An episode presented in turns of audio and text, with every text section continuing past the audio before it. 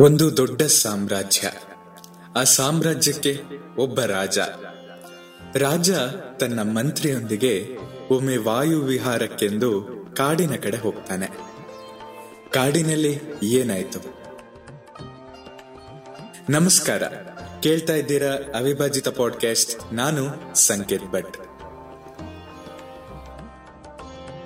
ರಾಜ ಹಾಗೂ ಮಂತ್ರಿ ಕಾಡಿನ ಕಡೆ ಹೋದಾಗ ಅಲ್ಲೊಂದು ವ್ಯಾಘ್ರ ಹುಲಿ ಅವರನ್ನ ತಿನ್ನಲು ಬರುತ್ತೆ. ಮಂತ್ರಿ ಆ ಹುಲಿಯನ್ನ ಹೊಡೆಯಲು ಹೋಗ್ತಾನೆ. ಆದ್ರೆ ಆ ಹುಲಿ ತಪ್ಪಿಸಿಕೊಂಡು ಬಂದು ರಾಜನ ಬೆರಳುಗಳನ್ನ ತಿನ್ನುತ್ತೆ.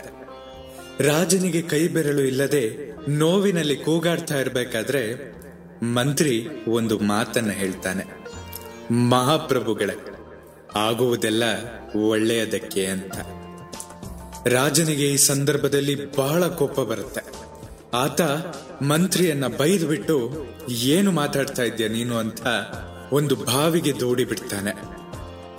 ಬಾವಿಯಿಂದ ಬೀಳುವಾಗಲೂ ಕೂಡ ಮಂತ್ರಿ, ಮಹಾಪ್ರಭುಗಳೇ, ಆಗುವುದೆಲ್ಲ ಒಳ್ಳೆಯದಕ್ಕೆ ಅಂತ ಹೇಳಿ ಆತ ಬಿದ್ದು ಬಿಡ್ತಾನೆ.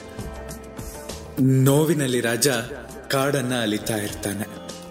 ಅಲ್ಲಿನ ಕಾಡು ಮನುಷ್ಯಗಳಿಗೆ ಮನುಷ್ಯರನ್ನ ತಮ್ಮ ದೇವರಿಗೆ ಬಲಿಯನ್ನ ಕೊಡುವುದು ಅಭ್ಯಾಸ.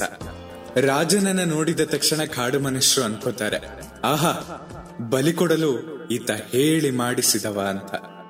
ಹತ್ತಿರ ಹೋಗಿ ನೋಡಿದಾಗ ಗೊತ್ತಾಗತ್ತೆ, ಆತನ ಕೈಯಿಂದ ರಕ್ತ ಸುರಿತಾ ಇದೆ ಅಂತ.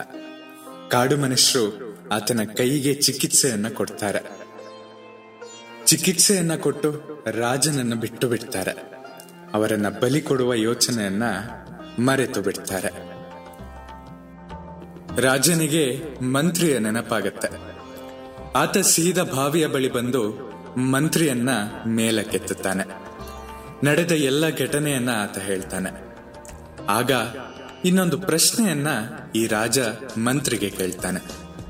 ಅಲ್ಲ, ನನಗೆ ಅರ್ಥವಾಗ್ತಾ ಇಲ್ಲ. ನೀನ್ ಯಾಕೆ ಆಗುವುದೆಲ್ಲ ಒಳ್ಳೆಯದಕ್ಕೆ ಆಗುವುದೆಲ್ಲ ಒಳ್ಳೆಯದಕ್ಕೆ ಮಹಾಪ್ರಭುಗಳೇ ಅಂತ ಇದ್ದೆ ಅಂತ. ಆಗ ಆ ಮಂತ್ರಿ ಒಂದು ಮಾತನ್ನ ಹೇಳ್ತಾನೆ.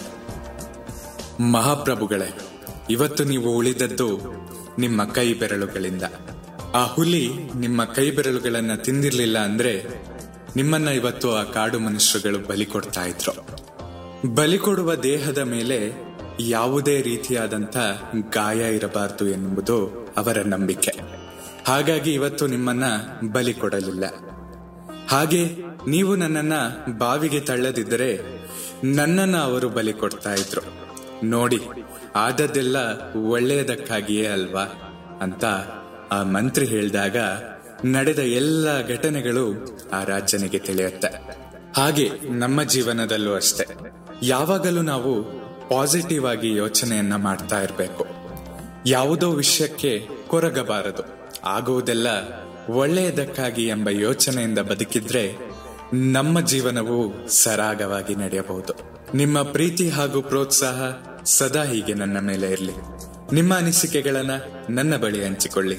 ಸದಾ ಕೇಳ್ತಾ ಇರಿ ಅವಿಭಾಜಿತ ಪಾಡ್ಕಾಸ್ಟ್ ನಾನು ಸಂಕೇತ್ ಭಟ್. ಧನ್ಯವಾದಗಳು.